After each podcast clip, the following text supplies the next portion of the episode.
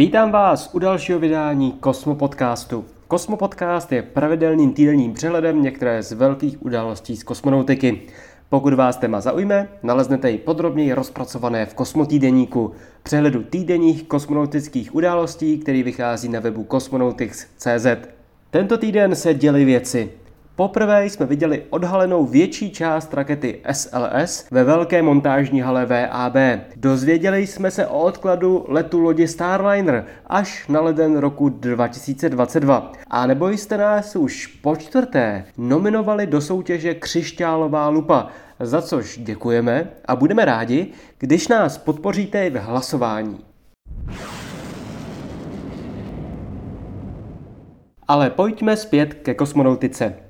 Již zanedlouho bude potřeba pořádně zefektivnit a rozšířit možné kapacity pro lety na i nad geostacionární dráhu Země, a to pokud možno relativně ekonomicky a často. V souvislosti s tím společnost Spacelight iniciovala misi GeoPathfinder, která dopraví náklad těsně nad geostacionární dráhu a dopraví náklad i na lunární oběžnou dráhu. Navíc tato mise bude pouze využívat přebytečné kapacity mise IM-2, při které se má k měsíci vydat poprvé komerční lander pro přepravu nákladů Nova Sea. GeoPathfinder tak bude využívat možnosti spolujízdy a využije velkou misi k dopravě sama sebe.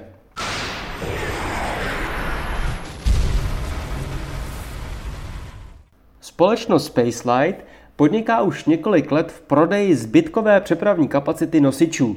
Typicky tedy prodává spolujízdy pro malé družice a CubeSaty a zprostředkovává jim kapacity, které by jinak byly nevyužity hlavní vynášenou misí. V roce 2012 oznámila vznik projektu Sherpa, který představuje zařízení, které v základní verzi uvolňuje CubeSaty a malé družice a v pokročilejší navíc ještě zajišťuje jejich převoz na oběžné dráze. Oznámená mise GeoPathfinder využije služby nejpokročilejší verze Sherpy s označením ES. Toto zařízení může výrazně měnit parametry dráhy, ale je vybaveno i pro delší lety mimo oběžnou dráhu Země. Zde například k měsíci. Pro Sherpu ES to bude premiérová mise a dočkat bychom se jí měli nejdříve ve čtvrtém kvartálu roku 2022. Navíc má tento projekt ambici dodávat malé náklady levně na geostacionární dráhu Země. Tato mise předvede naši kompletní sadu nástrojů pro pokročilé mise a naší schopnost provádět složité, průkopnické a vzrušující lety nad rámec nízké oběžné dráhy Země řekl Grant Bonin, vedoucí pro rozvoj komerčních aktivit ve společnosti Spacelight.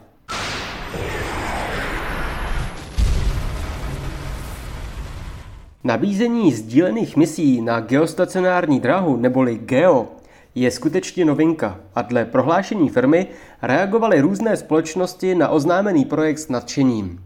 Příprava takové mise se může pro malé náklady stát podstatně reálnější než doposud a také tím ušetří dost času a peněz, než kdyby si museli zajišťovat svoji vlastní samostatnou misi. Primárním nákladem mise rakety Falcon 9, která poveze zmíněný Pathfinder, je nákladní lander Nova Sea společnosti Intuitive Machine, který na měsíční povrch poveze 130 kg užitečného nákladu. Orbitální přepravní stroj společnosti Spacelight bude cestovat jako přidružený náklad na jiném místě adaptéru druhého stupně rakety Falcon 9.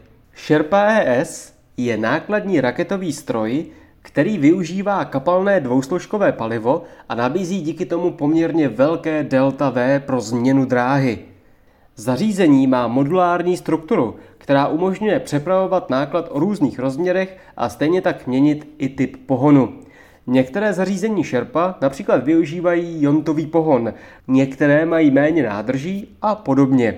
Na misi GeoPathfinder provede Sherpa ES průlet kolem měsíce, než se vrátí na geostacionární dráhu Země.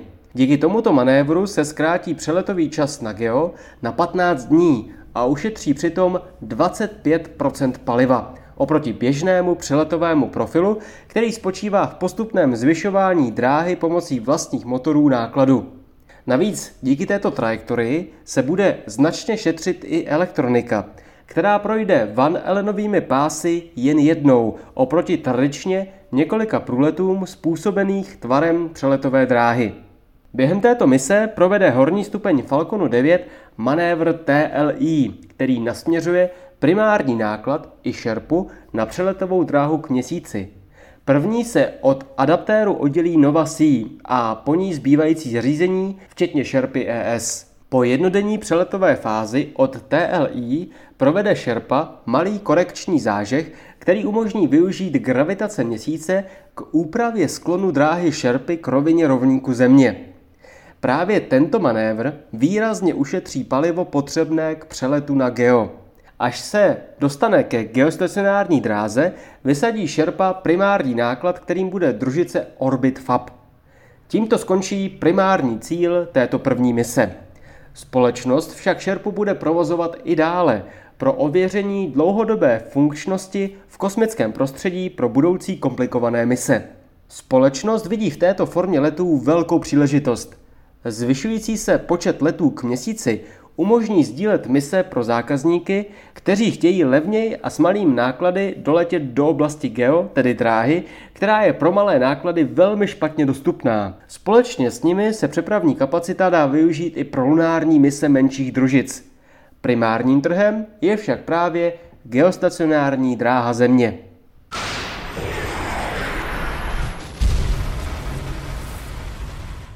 Děkuji, že jste poslouchali 50. vydání Kosmu podcastu. Pokud byste chtěli více informací o probíraném tématu, podívejte se na web Cosmonautics, kde se dočtete i mnoho dalších informací o dění kosmonautice. Mějte se pěkně a těším se příští týden opět naslyšenou.